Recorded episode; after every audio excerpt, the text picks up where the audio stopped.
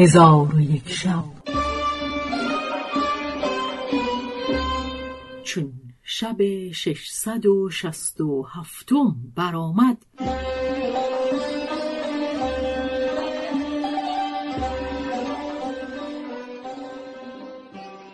گفت ای ملک جوان، قریب ده روز در بابل بمان. پس از آن کوچ کرده همی رفت تا به قلعه سعدان قول رسیدند. پنج روز از بحر راحت در آنجا بماندند. پس از آن کلیجان و قورجان را فرمود که به سوی اسبانیر مدائن شوید و از قصر کسرا خبر فخرتاج از بحر من بیاورید و مردی را از پیوندان ملک شاپور نزد من آورید که مرا از ماجرا آگاه کند. در حال ایشان به سوی مدائن روان شدند و در هوا همی رفتند. ناگاه لشکری دیدند فزون از شمار.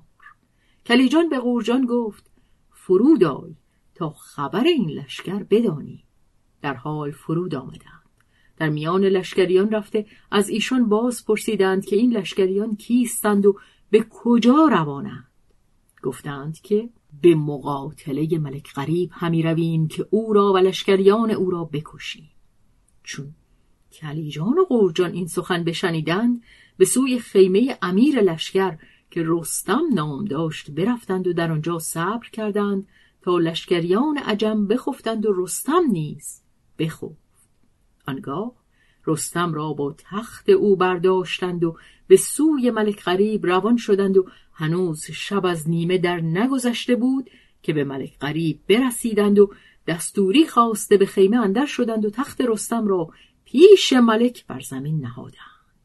ملک قریب گفت این کیست؟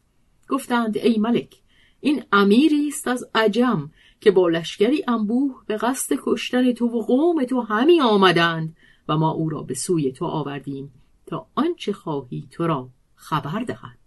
قریب گفت صد تن از دلیران حاضر آوردند و به ایشان گفت تیغها برکشید و بر بالین این عجم بایستید. ایشان چنان کردند که ملک امر داد.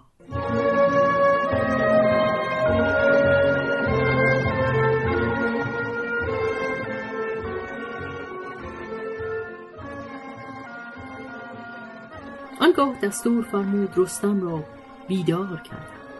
چون رستم چشم بخشود و شمشیرهای کشیده بدید، چشم برهم نهاد و گفت این خواب شوم چیست که همی بینم؟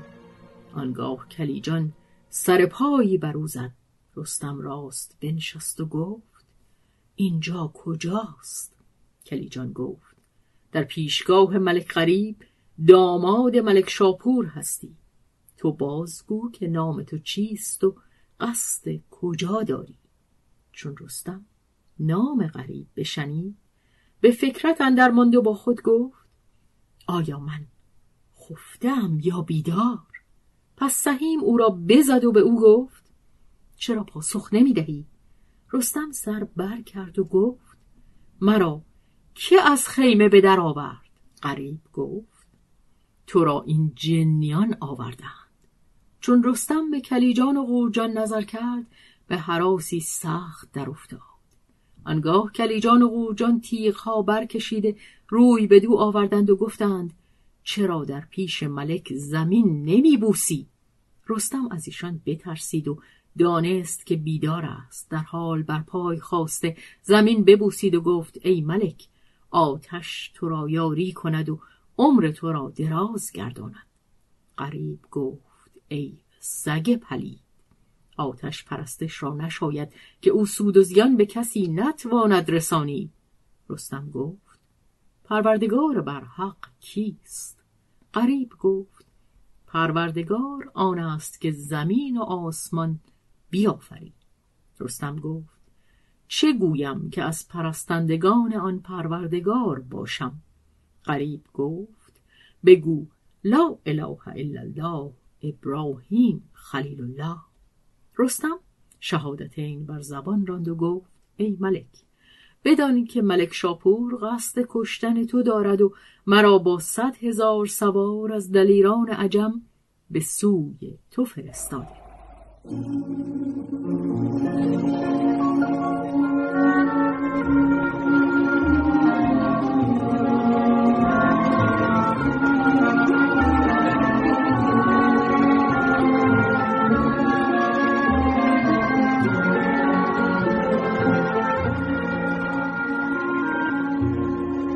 چون غریب این سخن بشنید گفت مگر پاداش من این بود که دختر او را خلاص داده و ننگ از او برداشتم. خدای تعالی او را پاداش خواهد داد، ولی تو بازگو که نام تو چیست؟ گفت مرا نام رستم، امیر لشکر ملک شاپورم. غریب گفت اکنون امیر لشکر منی، بازگو که حالت ملک فخرداج چون است؟ رستم گفت ای ملک تو زنده بمان که او درگذشت. ملک غریب گفت سبب مرگ او چه شد؟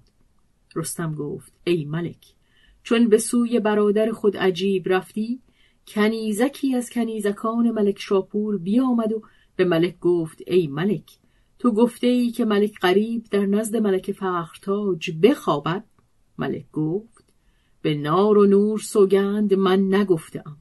پس از آن شمشیر برکشید و به نزد فخرتاج شد و به او گفت ای روسپی چگونه این بدوی را به خود راه دادی که او تو را نه مهر داده و نه از بهر تو عیشی برپا کرده؟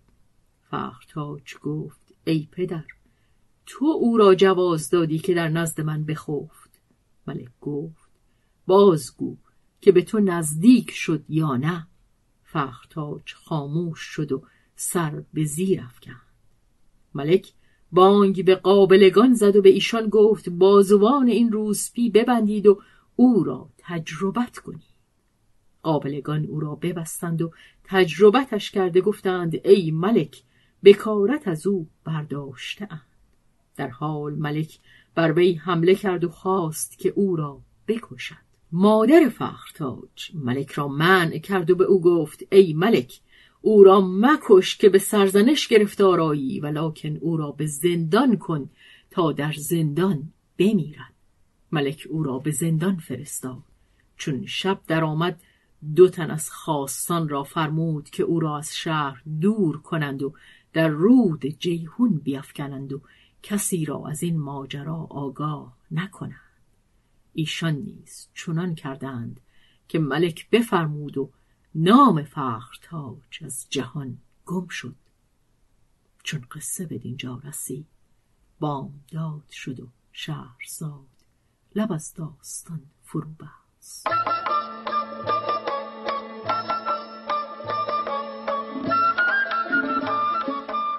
قصه گو شهرزاد فتوحی.